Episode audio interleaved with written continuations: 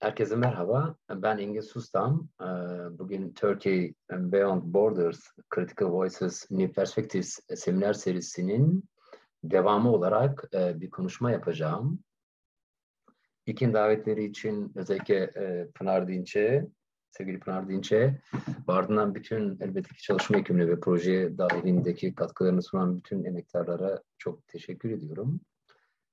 Bugünkü ders özellikle yani bu 45 dakikalık içine elimden geldiği kadar hızlı bir biçimde anlatarak elbette gideceğim. Dersin ana başlığı şu, Kürt alanında direniş biçimleri, Arap Baharı'ndan Rojava'ya toplumsal ekoloji ve kolonyalizm gibi bir tartışma olacak. Ama sadece Rojava elbette meselesinde değil ama aslında Orta Doğu'da Kürt alanının direniş biçimleriyle küresel alandaki kalkışma biçimlerinin nasıl yan yana ilerlediği ve bu yeni dönemdeki kalkışma biçimlerindeki e, e, kodların e, siyasal kodların ya da yeni özgürleşme alanlarının hangi biçimlerde kendini farklı türlü gösterdiğine dair bir tartışmayı açmaya çalışacağım ki yani e, farklı bir analize girmeye çalışıyorum. Bu tabii benim e, yeni çıkan Kırılgan Sapmalar, e, Sokak Mukavemetleri ve e, Yeni Başkaldırılar adlı kitabımın da devamı. Daha önce Paris 8'de anlattım Yeni Özgürleşme Alanları adlı e, dersimin de devamı olarak e, e, sunacağım. O derslerin e, bir devamında gelişecek bu. Şimdi elbette ortaya çıkan e, benim beklenilmeyen e, başkaldırı biçimleri olarak tanımladığım e, hatta bugün artık toplumsal hareketler okumasının çok ötesinde, bu klasik okumanın pek çok ötesinde kendini barındıran ve 1990'lar e, sonrası özellikle ekoloji hareketiyle birlikte küresel ekoloji hareketiyle, işte küresel e, direniş biçimleriyle, alternatif küreselleşme hareketleriyle vesaire bunlarla birlikte eğimlenen yani post-Sovyetik dönem dediğimiz o dönemde kendini ortaya çıkaran tartışmanın konteksin içine elbette ki e, Kürt siyasal dinamiği, Kürt özgürleşme dinamikleri, e, Kürt direnişleri ya da Kürt öznelliği de kendini dahil ediyor ve dolayısıyla aslında son 30 yıllık bir perspektif e, burada e, perspektifi burada e, tartışmaya açmak istiyorum. E, bu bağlamda Orta Doğu alanları, Avrupa e, ve diğer dünyadaki ayaklanma biçimleri bundan çok uzak olmayacağı için arada bir farklı alanlara girip çıkacağım işte gezi direnişinde e, mesela. Ama elbette ki özellikle Bakur, Rojava ve Güney Kürdistan alanlarında kalmayı tercih edeceğim. Yani Türkiye Kürdistan'ı, Suriye Kürdistan'ı ve Güney Kürdistan alanında, Irak Kürdistan alanında kalmayı tercih edeceğim. Belki bu genel anlamıyla dersin ilk müstevasını mütevasını ortaya çıkaracak e, ve siyasal ayaklanma hafızasına dair konuşmamızı sağlayacak bir e, e, tartışmayı aralayacak. Şimdi Orta Doğu'da Kürt sorunu Şimdi şu anda kendini bir siyasal ekoloji bulmacasında elbette ki ifade ediyor ama e, bu derste de görüleceği gibi ortadaki Kürt sorunun en temel tezlerinden birisi sömürgecilik meselesi ve Kürt alanının e, birçok farklı alanlardaki Kürt alanının özgürleşme pratikleri ve bugün ekolojik özgürleşme ve kadın özgürleşme pratiklerinin hepsi aslında aynı zamanda sömürgecilikle yani kolonyalizmle de karşılaşma, çatışma ve kolonyalizmle birlikte farklı bir okumaya girme gibi bir durumu ortaya çıkarıyor e, sömürge toplumlarının krizini de anlatan bu şey aynı şekilde 21. yüzyılda heterojen ya da heteroklit bir e, siyasal e, direniş biçimi ortaya çıkaran Kürt siyasallarının ya da Kürt öznelliğinin e, e, ortaya çıktığından bahsetmek gerekiyor. Hani bunun içine e, çevre sorunları yani Hesed direnişini burada Diyarbakır Hesed direnişini hatırlamakta ya da Van'daki e, ekoloji toplantılarını veya e, 2010'daki e, Mezopotamya Sosyal Forumunu hatırlamakta fayda var. E, feminist hareket, Kürt Kadın Feminist Hareketi bir, e, ve Kürt özgürleşme e, e, mücadelesinin farklı dinamiklerini hatırlamakta fayda var tabii ki. Bu şey belki de Kürt alanının yeni güncelliği ve yeni öznelliği demek e, e, istiyorum ki artık bu 1970'lerin o Ortodoks Marksist ya da Marksist okuması ya da Maoist okumasının pek ötesinde olan başka bir şey anlatıyor. Kürt komünalizmi. Kürt kolonyalizmi taşması sanırım e, kavram olarak ilk benim e, e, taşımaya açtığım. Hatta Kürt e, Kürtlerin Kürt baharının etrafında örgütlenen ama bir şekilde elbette ki neoliberal e, diğer güçlerin e, güç odaklarının ya da e, iktidar e, e, biçimlerinin e, kendisiyle de çatışma haline giren bir yönetimselliğinde yani e, e, oluştuğunu, mikro yönetimselliğinde oluştuğunu özellikle Rojava alanında e, bunun oluştuğunu söylemekte fayda var. Türkiye alanında ise özellikle 2000 sonrası HADEP'in sanırım 33 tane belediye pratiğiyle yani oradaki alternatif belediyecilik ve ekolojik belediyecilik e, tartışması üzerinden yürütülen ve sonradan demokratik konfederalizm denilen Abdullah Öcalan'ın tartışmayı başka türlü götürmek istediği bir e, makro tartışmanın içine girdiği elbette e, bir durum var ama bugün işte hani korona ve korona sonrası durumu da e, dikkate aldığımızda e, görüyoruz ki bugün artık e, hani nüfus kontrolünün ve otoriter e, neoliberal hükümetlerin bu kadar e, kendini e, e, e, dinç bir şekilde yeniden örgütlediği bir zamanda hani buna AKP örneğini, Bolsonaro örneğini, e, Putin örneğini ve daha birçok örneği tabii daha öncesinde Trump örneği vesaire ama Orta Doğu'daki farklı Magreb'teki mesela e, e, otoriter rejimleri, Suriye e, e, diktatörlük rejimi vesaire ya da İran'daki e, diktatörlük rejimini e, örnek verebiliriz ve bunların öyle ya da böyle bir şekilde Kürt direniş biçimleriyle e, bir kontekstsel, Kürt konteksi içinde bir ilişkiselliği var, bir yakınlaşması var. Kürt siyasal hareketinin 1970 e, işte 78 sonrası çıkışı ve 1984 sonrası silahlı mücadeleyi tercih eden bir alana yönelmesi elbette ki bir Marksist-Leninist e, e, özgürlükçü hareket dinamiydi ve antikolonyal bir okumayı gerektiriyordu o dönemlerde. Hani bu anlamda Abdullah Öcalan kendi kitaplarına bakıldığında zaten e, bunun perspektifi e, çizilmekte. Ama elbette ki e, bu belki ilk dönem antikolonyal direnişin ve 1970 Kürt siyasal hareketlerinin farklı farklı Kürt siyasal hareketlerinin işte e, Dede Kodan, e, e, Kava'ya, işte e, Rızgari'den e, Kuka e, başka başka Kürt siyasal hareketlerin örgütlenme biçimleri ve bunların sınır ötesi İran Kürdistanı, Irak Kürdistanı ve Suriye Kürdistanı ile ilişkilenen bugün Rojava e, denilen alanla ilişkilenen sınır ötesi ve intraetatik olan yani e, intrastate olan e, ilişkiselliğini e, vurgulamadan geçmemek gerekiyor. Bu hafızanın etrafında belki de Kürt özgürleşme dinamiği 1980 darbesi sonrası Türkiye alanında farklı bir e, e, direniş biçimini e, kendine kabul gördüğü, e, şiddetle ilişkilenen bir e, e, Kürt gerillacılığını ortaya çıkardı. Ama artık e, bundan daha farklı bir yerde olduğumuzu söylemekte fayda var. Kürt siyasal direnişin bu ilk antikolonyal okumasından e, bugün e, ekolojinin alternatif pedagojinin, işte kadın özgürleşmesinin ve farklı kimliklerin, farklı dinamiklerin, toplumsal cinsiyet kimliklerin tartışmasını da e, fitilleyen e, başka bir e, e, sosyolojik okumanın ve hatta antropolojik okumanın içine girdiğimizi e, söylemekte e, fayda var. Bugün tabii ki referanslar artık Hamit Bozaslan'ın da söylediği gibi e, şiddete eğilimli referanslar değil ama hala e, kolonyalizmle hesaplaşan başka türlü bir örgütlenme ekonomisini ya da başka türlü bir toplumsal e, özgürleşme dinamiğini ortaya koyan bir durum ortaya veriyor. Yani mesela bu anlamda 2016'daydı sanırım. E, Kürt e, ekolojist, e, ekoloji e, aktivistlerinin e, Van bildirisinde toprağımızı, suyumuzu ve enerjimizi ortaklaştıralım.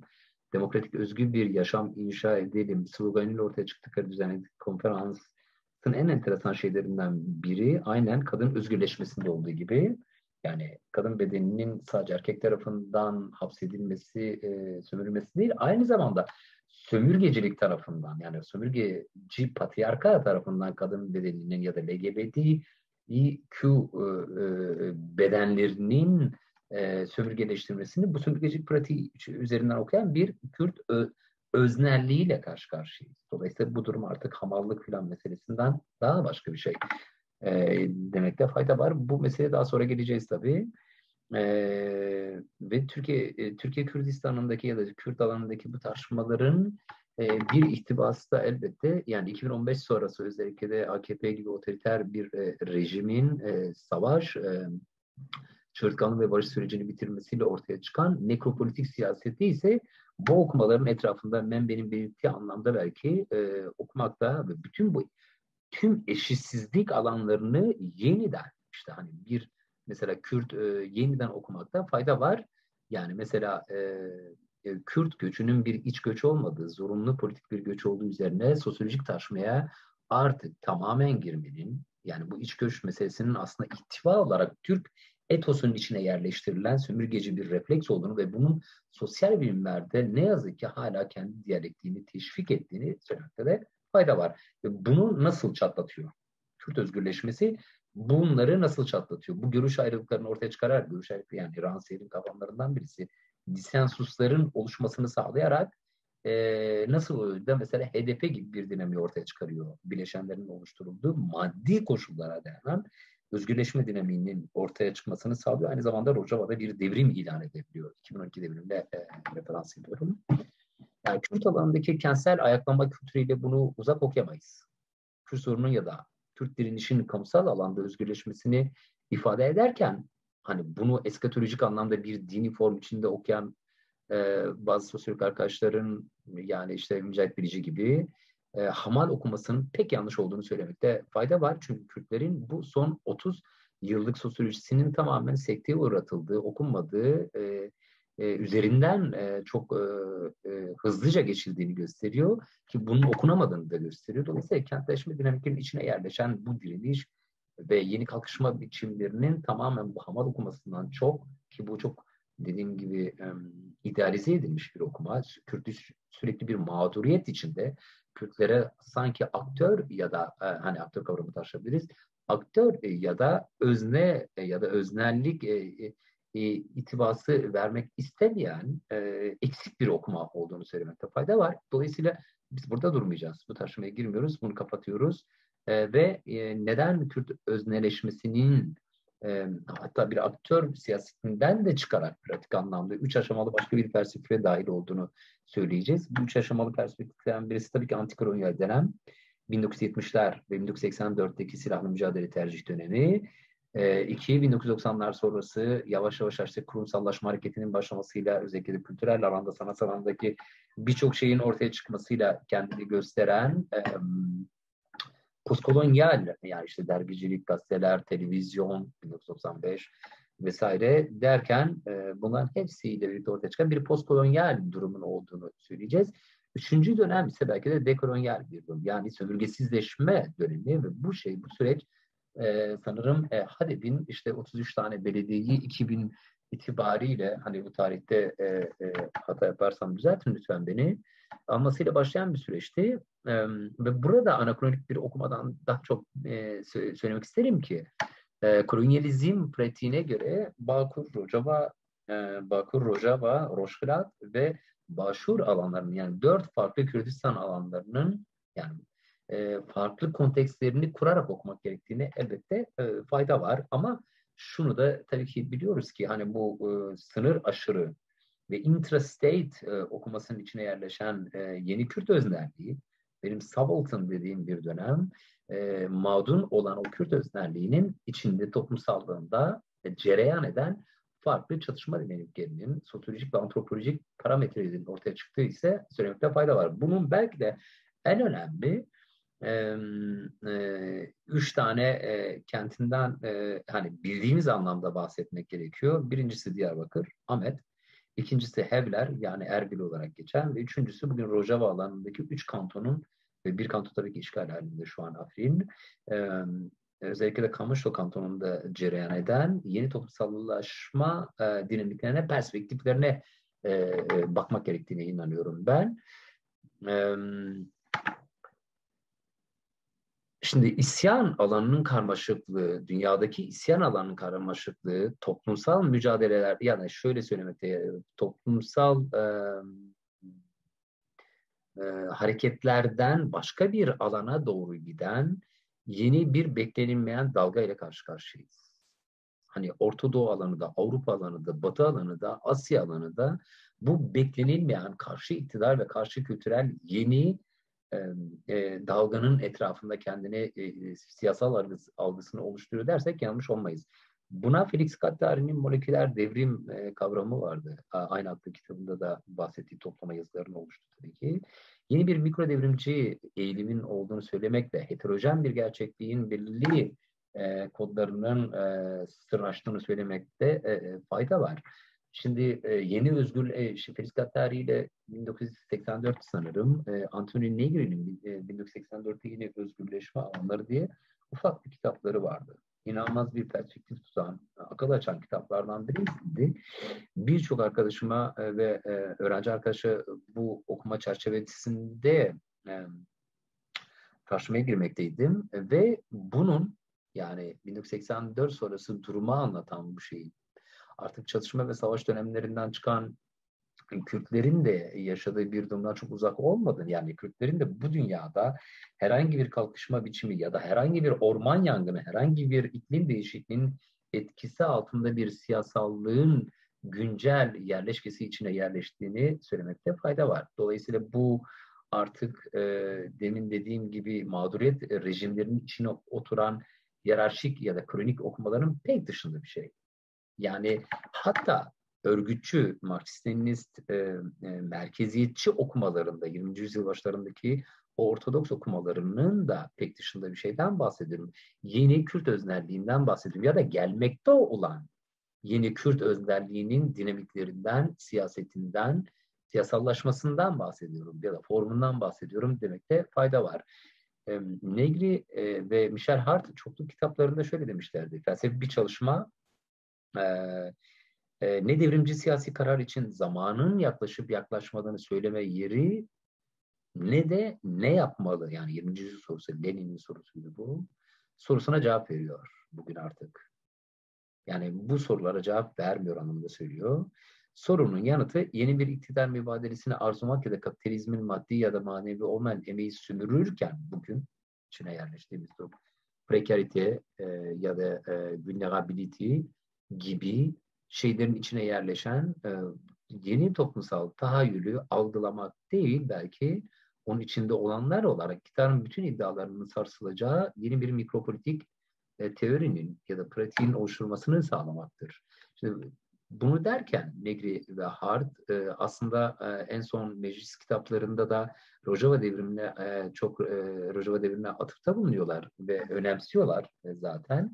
Orada da David Graeber gibi Rojava devriminin ve Rojava alanının yeni özgürleşme pratiğinin sadece Ortadoğu için bir ya da Kürtler için bir özgürleşme meselesi değil. Aynı zamanda dünyadaki direnen bütün öznellikler içinde bir e, alan olduğu, temel faktörler e, alanı olduğu biçimde tartışmayı aralıyor. Şimdi ulus aşırı küresel kapitalizm çağında bu neyi ifade ediyor? Yani bir yandan e, sermayenin artık ulus aşırı bir alanda e, bu kadar gezici bir şekilde kendini sirküle ederken otoriter rejimleri destekleyen bir kontrol polisinin ortaya çıkması, bu özellikle korona ve post korona dönemi dikkate aldığımızda bunu çok daha iyi sanki tespit edebiliyoruz.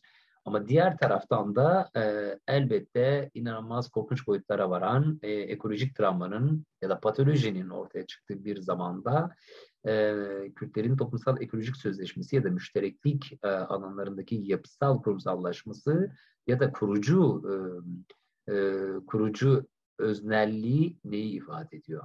Yani belki de hani bu ikinci, üçüncü aşama birbirine girerek devam edecek. Hani zaman kıtlığımızdan kaynaklı olarak da e, bunu çok e, istediğimiz gibi hızlı bir biçimde e, söyleyemeyeceğiz.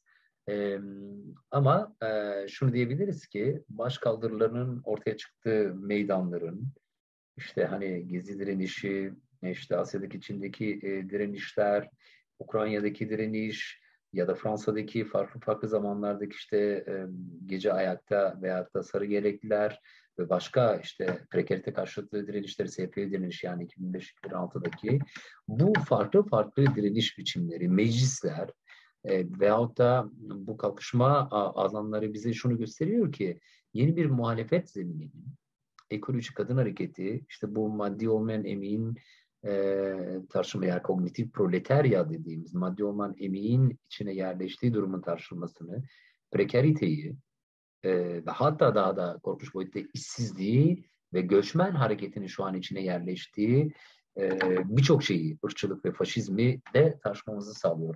Ve bunların hepsi en son Afgan Taliban'ın e, yani bir despotik rejim örneği olarak Taliban'ın iktidarı ele geçirmesinden sonra ona baş kaldırmaya ve ses çıkarmaya çalışan kadın, e, Afgan kadın direnişçilerle Kürt kadın direnişçilerinin nasıl dayanıştığını görmeye başladık. Rojavalı Kürt kadın direnişçilerinin anında bir, bir, bir bildiri yayınlayarak DAEŞ'e karşı zafer elde etmiş bu öznelliğin e, sadece Afgan kadınlarıyla dayanışmak değil, aynı zamanda Afgan kadınlarının e, bu erkeklik rejimi karşısında, bu despotik erkeklik rejimi karşısında nasıl, hangi anlamda e, ne tür bürokrasileri yıkabilecek bir kapasiteye sahip olduğunun enerjisini e, ortaya koyuyor ve dolayısıyla isyanlar sanırım burada. Yani kadınların içinde olduğu, çocukların içinde olduğu, gençliğin içinde olduğu ama ekolojik hareketin içinde olduğu ama aynı zamanda işsizlerin ve elbette ki sömürülen işçilerin hepsinin emeğin de içinde olduğu bu direniş biçimleri bugünkü içinde olduğumuz duruma bir şerh koyuyor. İşte Kürt alanındaki bütün tartışmalar biraz bunun etrafında artık dönüyor. Güncelliği buradan geliyor. Çünkü Ortodoks Marksist okumaların e, etrafındaki sadece ulusların kendi kaderini değil, elbette ki Kürt halkının özgürleşme sebebi bu anlamda kendine ait bir tartışmadır. Yani özellikle antikolonyal refleksi, işte beyazlık okumaları karşısında veyahut da e, diğer farklı okumalar karşısında e, e, Kürtlerin kendi kaderine dair konuşma hakkı başka bir tartışma elbette. E, hem Güney Kürdistan'da hem Türkiye Kürdistan'da hem Rojava'da hem Rojhilat'ta yani İran Kürdistan'da ama bizi burada bunun dışındaki başka şeyler ilgilendiriyor. Nasıl oluyor da bugün Kürt alanı çok hızlı bir şekilde küreselleşen ve küresel anlamda bir sürü direniş biçimleriyle mesela Zapata özgürlük e, özgürlüğüyle buluşan, onlarla ilişkilenen ama diğer taraftan bütün e, dünyadaki sol dinamiği de etkileyen, e, e, özgürlükçü dinamikleri de etkileyen e, bir ihtivayı ortaya çıkarıyor.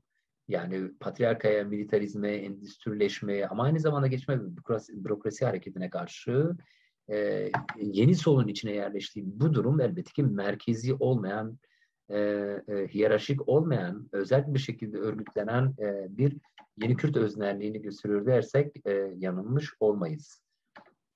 Şimdi dönem okumaların tabii ki içine yerleştik. Yani demek istediğimiz şey şuydu, izimlerden kurtulmuş, e, izimlerden kurtulmuş bir e, dönemin içindeki Kürtlükten bahsediyoruz.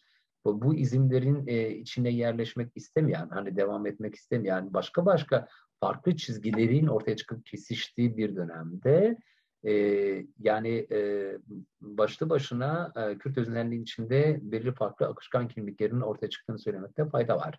Bunlar hem diasporadaki hafızayla hem geçmişteki e, Kürt siyasal direnişlerin hafızasıyla Kürt entelijansiyasının hafızasıyla ama aynı zamanda yeni özgürleşme ve demokratik eşitçi bir sözleşmenin durumuyla ilişkilenerek çok iç içe geçen post merkantilist e, bir dönemde e, kendini göstermeye çalışan bir e, e, demokrasi yani radikal demokrasi ve yurttaşlık hareketi yeni bir e, dekolonyal yurttaşlık hareketi e, oluşturuyor ya da toplumsal ekoloji dinamiği oluşturuyor dersek e, dediğim gibi e, yanılmayız. Bu praksis e, e, bu anlamıyla Kürtlerin yeni konteksi içinde çok önemli olduğunu düşünüyorum ben.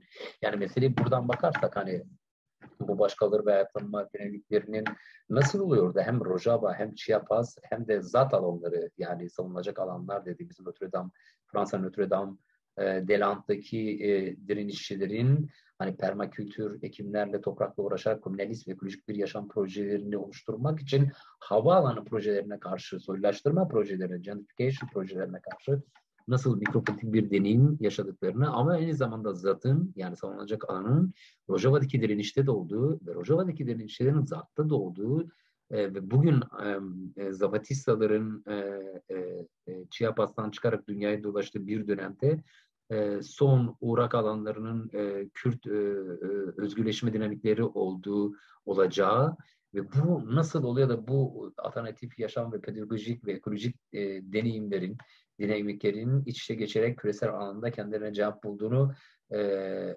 taşımamıza elbette fayda var ve bu benim bahsettiğim şeylerle çok ilişkili olarak ilerliyor. Yani bir yandan emeğe, paylaşıma, komşuluğa, dayanışmaya, vergiye, çevreye, yani ekolojiye, özellikle suya, temiz suya ve açlığa karşı tabii ki ve konut ihtiyacına karşı ama ekolojik bir konut ihtiyacına karşı vurgu yaparak ilerleyen ve bütün mikro kimlikleri işte o disensus belki Rancière'in disensus kavramı burada önemli olabilir. E, hepsini barındıran ama Kürt öznelliğin içinde elbette ki dekolonyal perspektifi de bunun içine yerleştiren bir e, durumdan bahsediyoruz. E, yani keza bu direnişlerin hepsi kimlik mübadelelerinin pek ötesinde. Deminki tartışmayı altını çizerek tabii ki diyorum. Yani diyorum. Kürtlerin kendi e, kimliklerine dair özgürleşme e, e, deneyimleri ve istekleri başka bir taşma.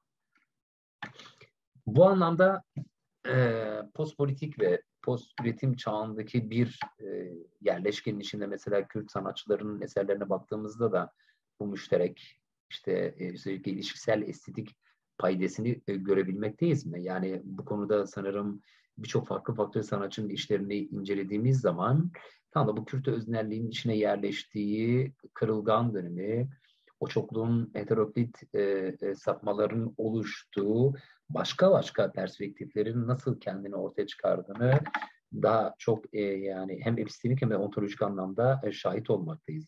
Yani bugün hangi kentler mesela direnişin mekanları haline geliyor ona bakmakta fayda var. Yani e, Beyrut, Santiago, Rojava, Tahran, İstanbul, Bağdat, Diyarbakır, e, Bolivya, Barcelona, Paris, Chiapas, Hong Kong, Tahrir, Madrid, Atina sokakları ve, ve diğer alanlar e, artık bugünkü o beklenilmeyen isyan döneminin ya da kalkışma biçimlerinin e, anlam kazandığı e, bir deneyimi ortaya çıkarıyor.